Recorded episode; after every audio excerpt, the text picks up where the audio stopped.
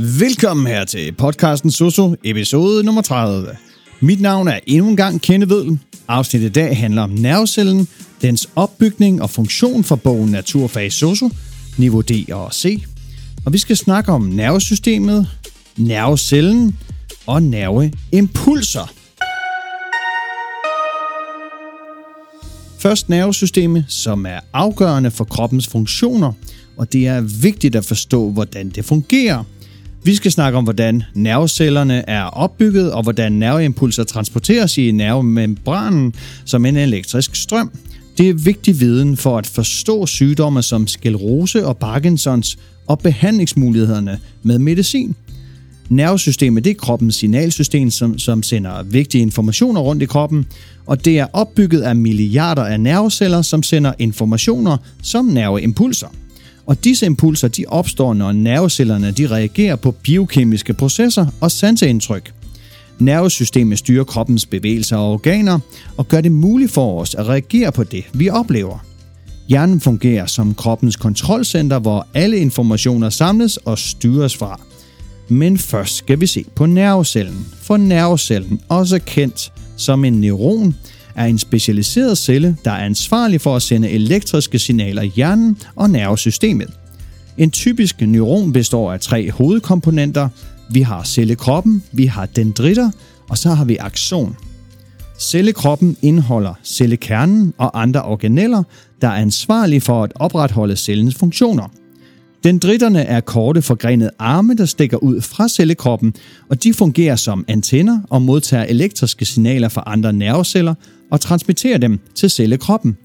Dendritterne er også den del af de sensoriske nerveceller i huden, og deres funktion det er at opfange forskellige former for stimuli fra det ydre miljø og overføre disse signaler til centralnervesystemet, hvor de bliver bearbejdet og omsat til sanseoplevelser. Akson er en lang hale, der går fra cellekroppen. Den er pakket ind i myelinskede, der sender elektriske signaler væk og videre til synapseområdet.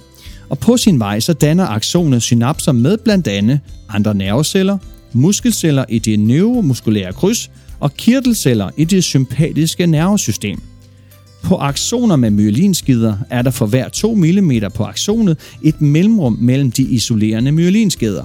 Det her natrium kan strømme ind, og kaliumionerne kan strømme ud, og derfor springer nerveimpulsen fremad af aksonet fra mellemrum til mellemrum. En springende nerveimpuls er 10 gange så hurtig som en vandrende impuls, som ses på aksoner uden myelinskeder. En synapse er et lille mellemrum mellem axonenden og dendritten på den næste nervecelle, muskelcelle eller kirtelcelle. Når en elektrisk impuls når aktionenden på en nervecelle, frigiver den kemiske signalstoffer, også kendt som neurotransmitter, ind i synapsespalten. Og disse neurotransmitter de binder sig til specifikke receptorer på dendritterne i den næste celle. I den præsynaptiske nervecelle dannes neurotransmitter i små membranblærer kaldet synaptiske vesikler.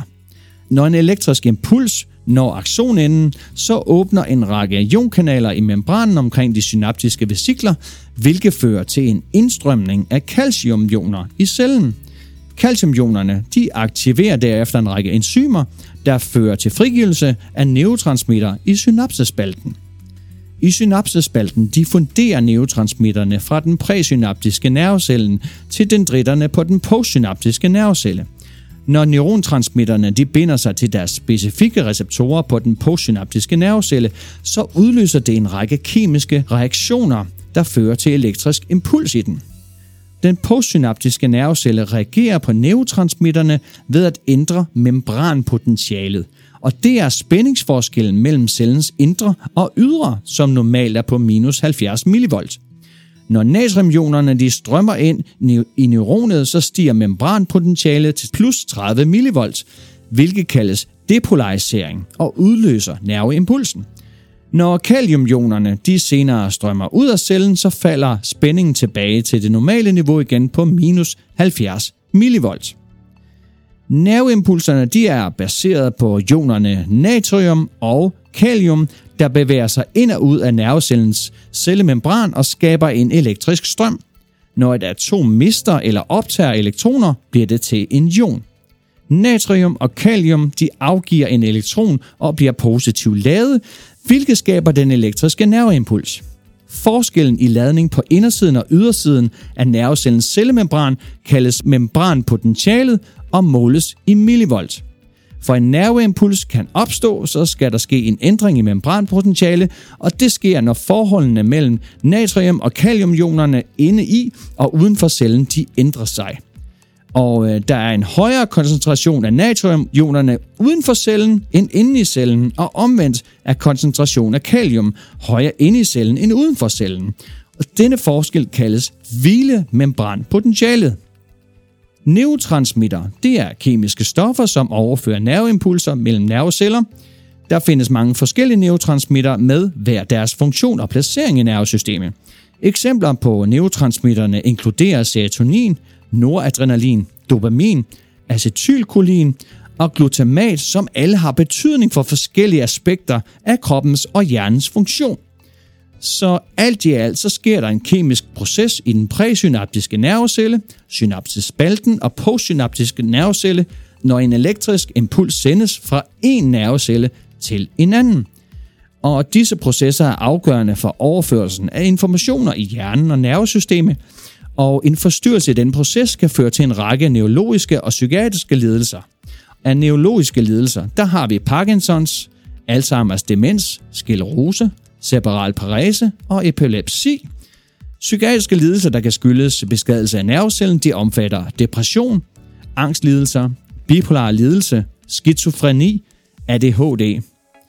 Nervecellen er derfor en fundamental byggesten i vores nervesystem, der gør det muligt for os at føle, tænke og handle i vores omgivelser. Så næste gang du tænker på nervecellen, så kan du huske dens komplekse og vigtige rolle i vores liv og helbred.